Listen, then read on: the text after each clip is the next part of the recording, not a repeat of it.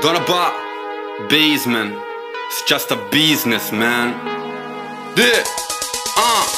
Step back, prendo il rimbalzo, controllo la palla dal tiro da tre prima step back Stoppata in faccia da qui non si passa non nemmeno con uno step back Vivo per i miei colori, solo a sentire quei cori Guarda lì fuori, sì per il campione, prepara il suo tiro, poi step back Stavo pensando NBA, subito ho aperto milkshake Sta decollando Mayday, sembra Vince Carter remake Step back, overhead, tripla secca sopra la sirena. Sono tutti in campo, sembra un fiume in piena e non si calmeranno. Dove sta il problema, frate, step back? Bentornati a NBA Milkshake, il podcast sul basket più bello del mondo con Davide Chinellato e Riccardo Fratesi. In questa puntata Player of the Night, Nicola Jokic, il centro che punta all'MVP. E poi Hot and Cold, le squadre calde e fredde della settimana, Indiana che vola e le grandi che vanno piano. Uno contro uno, io e Riccardo non siamo d'accordo su un tema, l'impatto dell'infortunio di Spencer Dinwiddie sui Nets di Steve Nash. Questo è NBA Milkshake.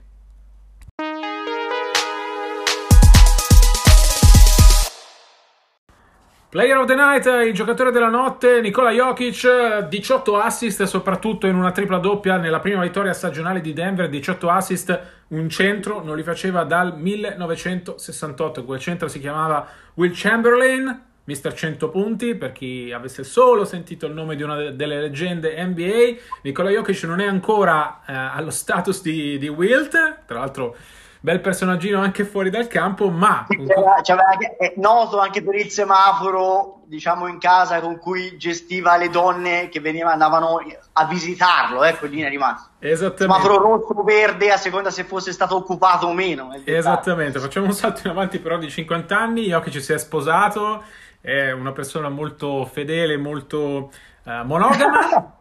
E però in campo sta dimostrando di essere un fenomeno. Questo inizio di stagione è assolutamente straordinario. La tripla doppia di, uh, dell'ultima notte, oggi è martedì, sono le 4 e mezza del pomeriggio. La vittoria di Denver su Houston è stata assolutamente fenomenale. La conferma di quanto Jokic sia arrivato fortissimo a questo inizio di stagione. E Riccardo, questa è una grandissima novità. No? Eravamo abituati a vedere Jokic ciondolare per il campo con qualche chilo di troppo, con poca voglia di giocare Invece in queste prime tre partite di Denver abbiamo visto un giocatore filiforme, fa strano dirlo, eh, riferito a lui, perfettamente in forma, perfettamente padrone del campo, che regala magie e che si candida anche ad essere tra i contendenti per l'MVP. Ma eh, io avevo partecipato a un, um, a un, accesso media Zoom prestagionale in cui gli veniva chiesto esplicitamente sei pronto Nicola per per la stagione fisicamente lui come al solito aveva, cioè, aveva ghissato, nel senso aveva risposto e non risposto dicendo io mi sento pronto, eh, insomma ogni anno ci si abitua ai rigori NBA e l'esperienza aiuta per farsi trovare pronto sempre di più ogni anno successivo, però le risposte le darà il campo. Ecco, le risposte le sta dando il campo al momento, oggi è il 29 dicembre, dopo esattamente una settimana di NBA sarebbe una virtuale folle classifica fin troppo presto, anche solo da mettere, da mettere giù, sarebbe l'MVP della stagione. Sta giocando eh, su livelli celestiali in attacco, insomma sta passando la palla come la migliore, la miglior point guard, sta segnando, tra l'altro Murray non era partito benissimo in questa, in questa stagione, quindi si è dovuto prendere a collare anche certe responsabilità offensive che di solito si divideva con il suo Robin Denver è 1-2, eh, la beffa nella prima partita contro Sacramento con il canestro di Buddy Hill proprio allo scadere, e supplementari tra l'altro. La sconfitta con i Clippers stanotte è arrivata, ci sta, la sconfitta con i Clippers anche per come è maturata. E poi stanotte è arrivato il primo successo.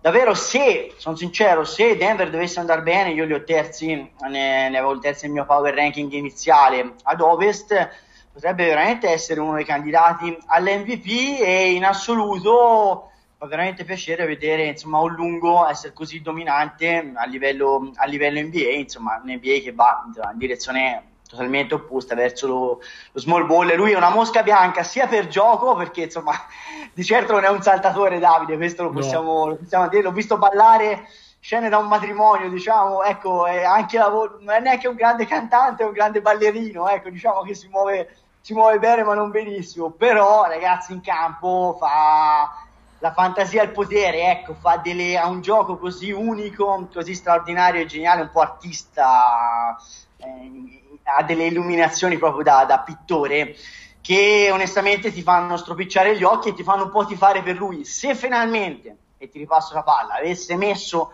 la testa a posto, nel senso, avesse una eh, voglia matta di vincere e di dedicarsi alla pallacanestro in maniera totale, quando gli chiesero se il matrimonio l'avrebbe aiutato come giocatore di basket, la risposta è stata assolutamente no, nel senso che per tante cose sì, ma per quello no. Però insomma, se veramente si è presentato col focus giusto, con la testa giusta, occhio, perché ragazzi è un giocatore, anche perché è difficile da marcare proprio perché non è omologato secondo quelli che sono gli schemi NBA. Esattamente, allora un po' di numeri di Jokic, 24 punti, 12 rimbalzi, 14 assist di media, ovviamente parliamo delle prime tre partite, Giova ricordare, l'hai fatto tu Riccardo, che Denver non, ha, non le ha vinte tutte e tre, ne ha vinta uh, solo una, quella dell'ultima notte con Houston. Uh, Jokic magro non è una novità di questa stagione, l'avevamo visto già arrivare nella bolla tirato, qualcuno aveva uh, esagerato dicendo che si era snaturato, che senza quei chiletti di troppo che lo aiutavano a fare un po' sportellate sotto canestro eh, non sarebbe stato più lui. Invece, secondo me, nella bolla ha giocato magnificamente. Eh, I riflettori se li ha presi Murray, ovviamente, per, perché la corsa ai playoff di Denver è stata assolutamente pazza. Però Jokic, alla lunga, secondo me, è stato il miglior giocatore dei Nuggets. Eh, nella bolla e lo è ovviamente anche in queste prime tre partite. Altro dato curioso della sfida con Houston, Jokic nel secondo tempo non ha preso un singolo tiro, ha fatto 18 assist e non ha preso un singolo tiro. Quando pensate ad un centro, ma in generale alla superstar della squadra, uno che non si prende un tiro in tutta la ripresa con la sua squadra che poi domina eh, è davvero davvero atipico. Eh, sottolineavi prima eh, il fuoco sacro che a Jokic è sempre mancato. Secondo me per la prima volta si vede invece quel fuoco sacro perché è arrivato davvero preparato, pronto al via come non gli era mai successo uh, durante la stagione. Ricordiamo entrambi Riccardo come uh, Gallinari quando era a Denver aveva Jokic un po' come diciamo suo, suo sparring partner anche per qualche battutaccia sulla sua sì. stato di forma lo prendesse. Ciccio, Ciccio prendimi l'acqua, è come ho ricordato in 30 su 30, se, cioè, insomma, se avete voglia un regalo di fine anno fatelo in versione book era, guarda, era, sempre spiritosissimo le volte che andavo in spogliatoio a intervistarlo, mi succedeva soprattutto per Skype per fare i video di Gallinari, no? quando giocavano assieme, faceva sempre la battuta in italiano, veramente un cazzaro, cioè veramente molto, anche molto divertente. Ti faceva sempre venire il dubbio se avesse sta voglia di giocare a basket, cioè, eh, perché poi era, era, molto divertente e divertito, no? forse a volte anche fin troppo, perché i campioni dello sport sono ossessionati dal gioco. L'impressione è che questo step lo stia, lo stia facendo, del resto voglio dire, non è che a 35 anni, cioè Jokovic, Jokic ha l'età giusta per diventare campione, no Davide?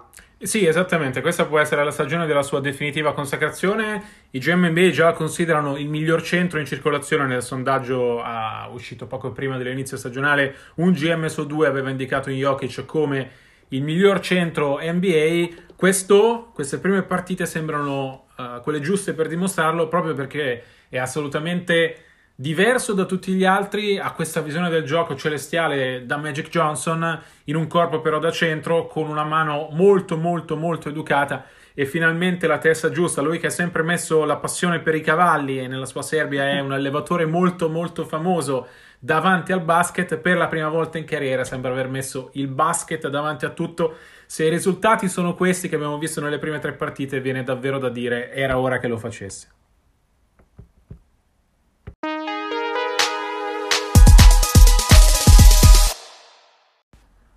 Hot and cold, le squadre calde e fredde della settimana. Cominciamo da chi va meglio, vale a dire gli Indiana Pacers. Scegliamo loro tra le squadre imbattute, tre vittorie su tre. Prima volta che succede a Indianapolis dal 2013. Il gruppo è rimasto lo stesso, Riccardo, ma c'è un coach nuovo, Nate Bjorkren, eh, ex apprendista di Nick Nurse, che ha rivoluzionato il modo di giocare di Indiana. Corrono di più, tirano di più da tre, però in campo i risultati stanno arrivando. Ora, occhio ai Pacers perché Uh, la stagione di Indiana verrà valutata dal fatto se riusciranno o meno a superare il primo turno playoff, cosa che non è mai riuscita a Nate McMillan nei suoi quattro anni ai Pacers. Però viene da dire che l'inizio è assolutamente incoraggiante. La vittoria su Boston, l'ultima delle tre, è arrivata tra l'altro senza Victor Oladipo. La squadra sembra già innamorata di Björkren. Ho sentito sia Brogdon che Sabonis dargli del genio, del visionario. Uh, di, un gioca- di un coach in grado di proporre schemi completamente diversi, nuovi, di pensare fuori dagli schemi, un po' seguendo il modello di Nick Nurse. Uh, ti è piaciuta Indiana in queste prime tre partite? Assolutamente sì. Um, allora, sul compagno di Bjork, la cantante islandese, perché è il compagno di Bjork, Bjorkren, giusto? Dave Bjorkren, in realtà è americanissimo, però. Vabbè, eh, quindi non è una componente artistica. Vabbè, no, a parte gli scherzi, ehm, ha portato un po' anche di schemi mh, che abbiamo ammirato, um, sfoggiati, esibiti dal Nerds e dai Toronto Raptors portato un gioco un pochino più moderno rispetto a quello di Macmillan ed era quello che insomma ordinava un po' il dottore perché poi Macmillan al di là del, delle uscite premature al primo turno ricordiamo che nella bolla non c'era Sabonis giocatore della settimana NBA quindi diciamo aveva anche un attenuante non indifferente. Secondo me è stato cacciato anche perché aveva un gioco un pochino considerato obsoleto e poco sexy quantomeno a livello di eh, grande comunicazione e questo secondo me è stato ancora più eh, considerato più grave dei risultati in sé per sé, a torto o a ragione. Il coach sta facendo bene, ma secondo me il grande vantaggio di Indiana che ha mh, tra queste tre vittorie, quella più importante è quella mh, contro Boston, sicuramente una vittoria significativa, eh, ha il vantaggio di avere un gruppo collaudato. Lo accennavi a inizio intervento, eh, insomma prima, i primi otto giocatori mh, di prima rotazione sono esattamente quelli dello scorso anno, il core è esattamente lo stesso, l'incognita poteva essere Oladipo, che per adesso mh, sta nel suo, nei ranghi, eh, dopo che non è riuscito a essersi fatto scambiare. E, e, insomma hanno giocatori giovani che stanno inevitabilmente crescendo. Ho parlato di Sabonis, insomma, giocatore della settimana. Ma, insomma, Brogdon è un giocatore di, di enorme importanza. Eh, con l'intelligenza che ha dentro e fuori dal campo, ricordiamo uno invece presidenti dell'associazione giocatori Comunque Turner è un giocatore di grande um, talento puro, eh, si tratta di affinarlo e di anche lì eh, fa, far emergere un pochino un po' di, di, di, di, fiamme, un po' di fuoco, perché comunque avrebbe tutto, ma poi gli manca sempre la voglia di, vincere. Lo stesso Warren, insomma, l'abbiamo visto nella, nel campus di Orlando fare una, un ulteriore salto di qualità. Eh, qual è il problema? E poi ci ritorniamo per parlare insomma, di, di chi è cold il problema è che è una stagione mh, mm, in cui la, pre- la prestagione è stata così accorciata che secondo me si parla di stagione, ma in realtà anche questa prim- prima settimana, perché parliamo della settimana, è stata virtualmente prestagione, anche se i risultati contano, proprio perché tante squadre hanno cambiato tanto e quindi non, non, cioè, ci vuole un po' di tempo per trovare una un'amalgama, una quadra, inevitabilmente. E in più, insomma, ci sono questi protocolli molto rigidi anti-Covid che fanno sì che ci siano tante assenze anche di giocatori non positivi ma che sono comunque in quarantena. E poi c'è il problema dei back-to-back, visto che la stagione è particolarmente compressa, ricordiamo di 72 partite, addirittura salta allo Star Game. E ovviamente tante stelle, magari reduci da infortuni più o meno recenti, saltano il back-to-back. E di conseguenza una squadra già collaudata, che ha, voglio dire, un'ossatura già definita, secondo me ha un vantaggio non indifferente e non sarei sorpreso nel regular season Indiana arrivasse tra le prime quattro a est, addirittura tra le prime tre, e questo non significa che poi le, le prospettive dei Pacers a playoff sarebbero necessariamente, eh, dovessero essere necessariamente straordinarie, ma che potrebbero mh, diciamo, arrivare avanti a squadre con più talento, ma che magari ci metteranno un po' più tempo per carburare. Non so se Davide la pensi come me.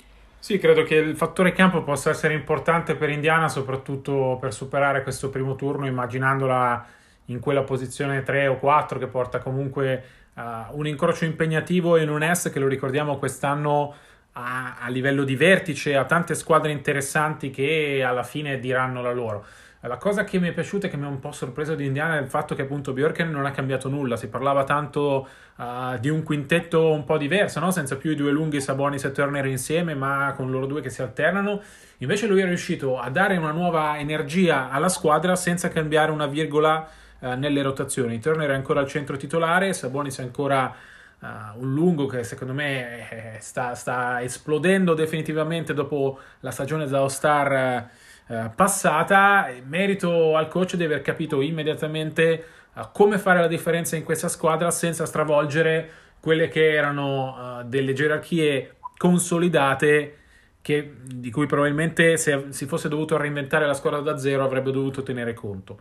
Hai anticipato un po' il tema delle squadre cold, non ne scegliamo una in particolare, ma scegliamo in generale tutte le grandi uh, del, dell'NBA, tutte le squadre che consideriamo di vertice, uh, candidate al titolo o comunque candidate ad arrivare in finale di conference. Non ce n'è una che abbia un record perfetto, Uh, non ce n'è una che abbia fatto questa prima settimana senza mostrare qualche piccola crepa, più o meno grande, insomma.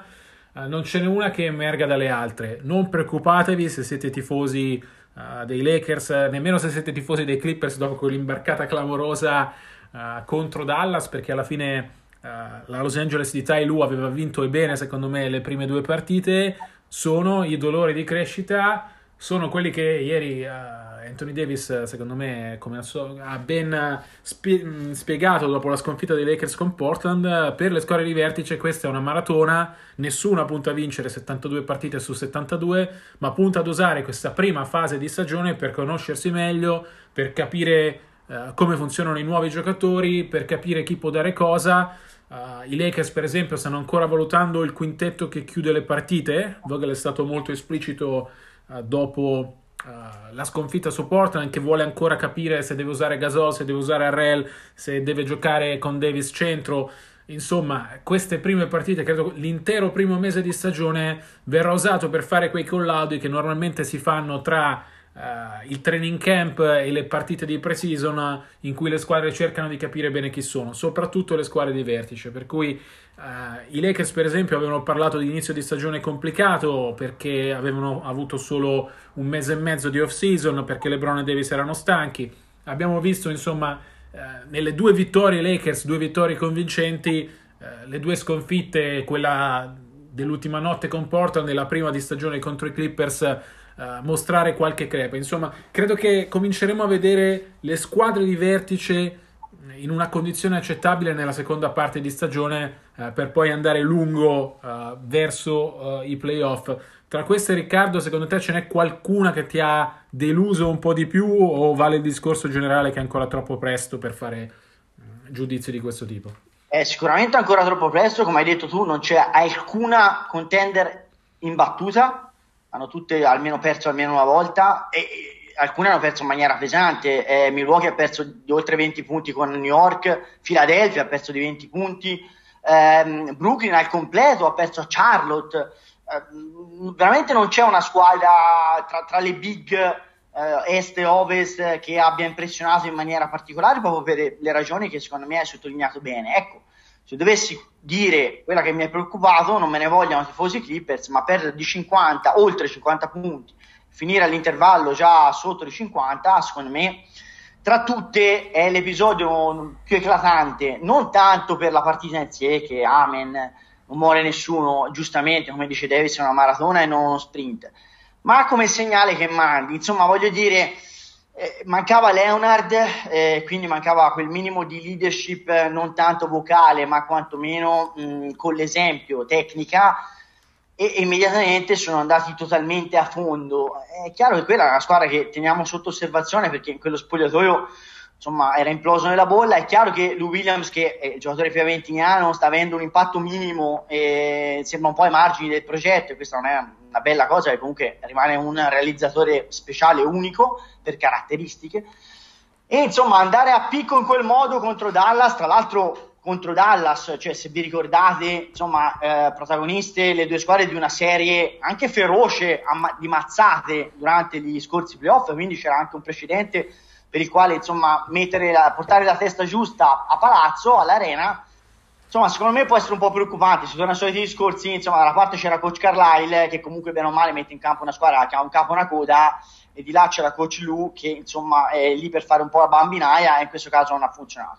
Niente di, di irreparabile, però ecco, un minimo di segnale da monitorare con attenzione.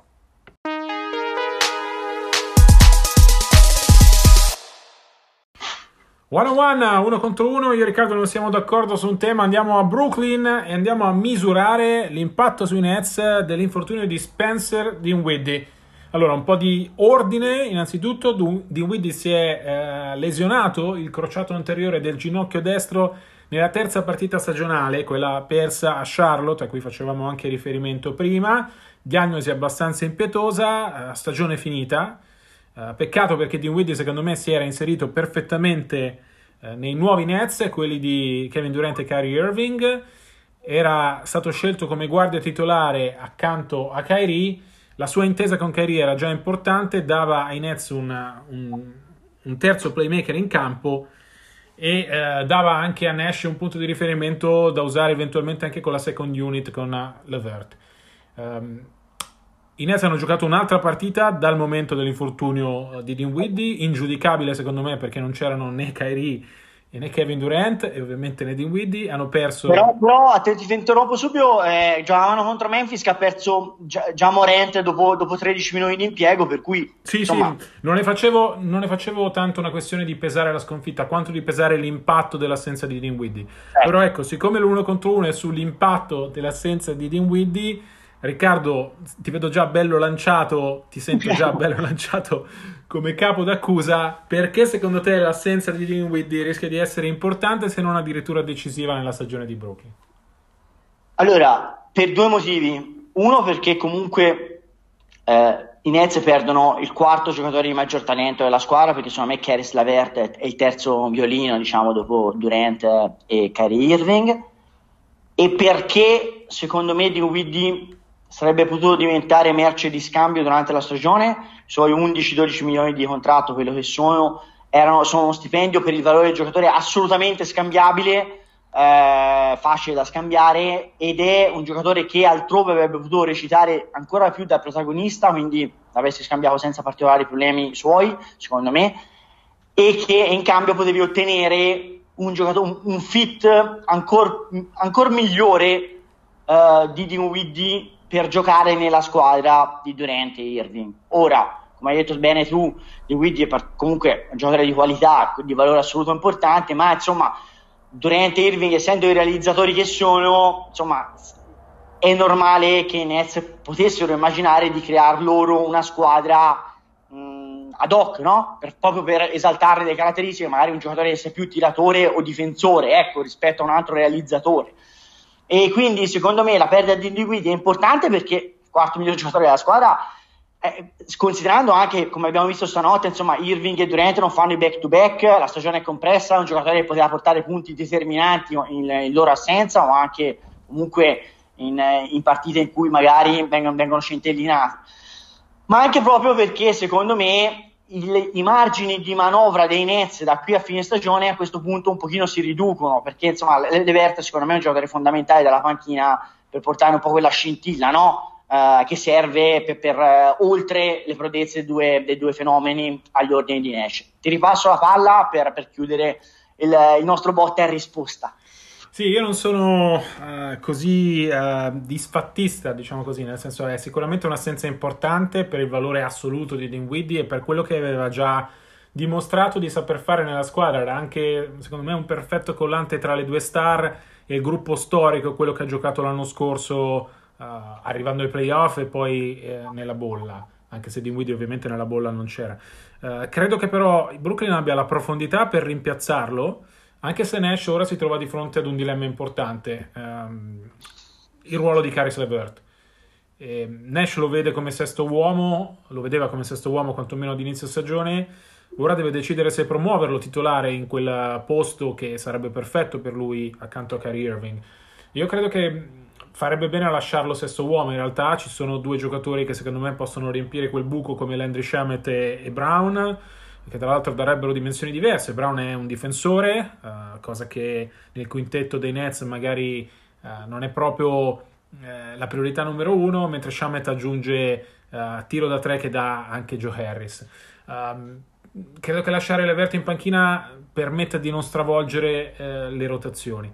Però in generale, ovviamente, i Nets non avrebbero vinto il titolo, o comunque non sarebbero stati una squadra da corsa grazie a Dinwiddie Uh, è un'assenza molto, è un'assenza pesante, ma che in generale può essere tranquillamente assorbita perché siamo all'inizio, perché uh, le gerarchie devono ancora bene essere individuate, perché credo che Nash abbia davvero tantissime armi uh, per poterlo sostituire. Uh, sono curioso di vedere le prossime gare perché come dicevamo prima quella di Memphis magari non è la più significativa per capire come si muoveranno adesso i Nets, uh, però questo è un problema da affrontare, il primo problema importante uh, dell'era Nash, di Steve Nash coach, lui secondo me è stato già bravo a stabilire un modus operandi, una filosofia importante all'interno della squadra appoggiandosi molto a Mike D'Antoni, Jacques Vaughan che sono i suoi due vice con, con molta esperienza, anche Ime Udoka e lasciando fare alle star, ma allo stesso tempo parlando molto con i giocatori, uh, facendo loro capire qual è il loro ruolo, quello che viene loro richiesto e quello che ci si aspetta da loro. Credo che questo sia il momento di dimostrare che Nash uh, è un coach che ha già in mano la situazione, uh, scegliendo bene che cosa fare ora che manca Dinwiddie. In generale vedo comunque i, Nash, eh, i, i Nets, scusate, eh, come, come, squadra da corsa credo che le prime due partite abbiano dimostrato uh, quanto Durant sia già in grande forma, quanto Kairi quest'anno voglia fare il leader, poi ecco, vediamo se lo vorrà fare fino in fondo, se avrà qualche momento di sbandata come, come ha avuto a Boston o a Cleveland. Insomma. Lo saprà fare, perché la cosa che voglio, il distinguo che voglio, voglio fare è che tanti dicono, no, ma lui, lui, sia Durant che Irving avranno, hanno grandi stimoli per cui ci metteranno la testa. Sì, ma poi bisogna averla la testa. Cioè, non, non, non è solo una questione di, di cattiva o buona volontà, è, è, questione che è un ruolo che bisogna saper interpretare e, e, finora entrambi nelle rispettive carriere hanno dimostrato di non saperlo fare. Lo possono fare, possiamo, dobbiamo, possiamo e dobbiamo essere possibilisti, ma possiamo anche far presente che finora hanno, hanno, avuto fatica a interpretare, hanno fatto fatica a interpretare quel ruolo. Tutto qua. Sì, assolutamente. Tra l'altro, ho sentito spesso Durant sia durante il training camp che in pre-season che all'inizio di stagione rispetto agli anni dei Warriors ha una testa un po' diversa. Mi sembra che sia più pronto a fare il leader. Su Kyrie sospendiamo il giudizio perché in, tante, in, tanti passaggi sciamano, precedenti. Sciamano, sciamano, sciamano, cioè ha raggiunto la fase sì, spirituale. Diciamo, diciamo che la, il rito propiziatorio eh, in pre-season sul parquet dei Celtics, no? con la sabbia bruciata, dia bene l'idea di che cos'è Kyrie, di che cosa può essere. Eh, vedi, vediamo, insomma, l'impatto di Dinwiddie sicuramente tornando poi al tema dell'uno contro uno, uh, l'impatto di Dinwiddie si sentirà, ma credo che i Nets possano assorbirlo.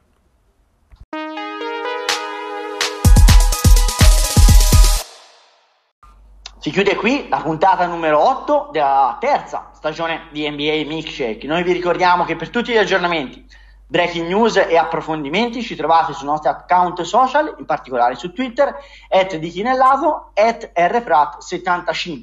Vi ricordiamo che la, le musiche sono una coproduzione eh, Grew Frequency e Donna Ba. Noi vi diamo appuntamento a martedì prossimo, signori, martedì prossimo sarà il 2021, buon anno a tutti voi insomma, per essere migliore del 2020 non credo ci voglia tanto, ma speriamo, lo speriamo tanto. Un abbraccio, tanti auguri e buon NBA.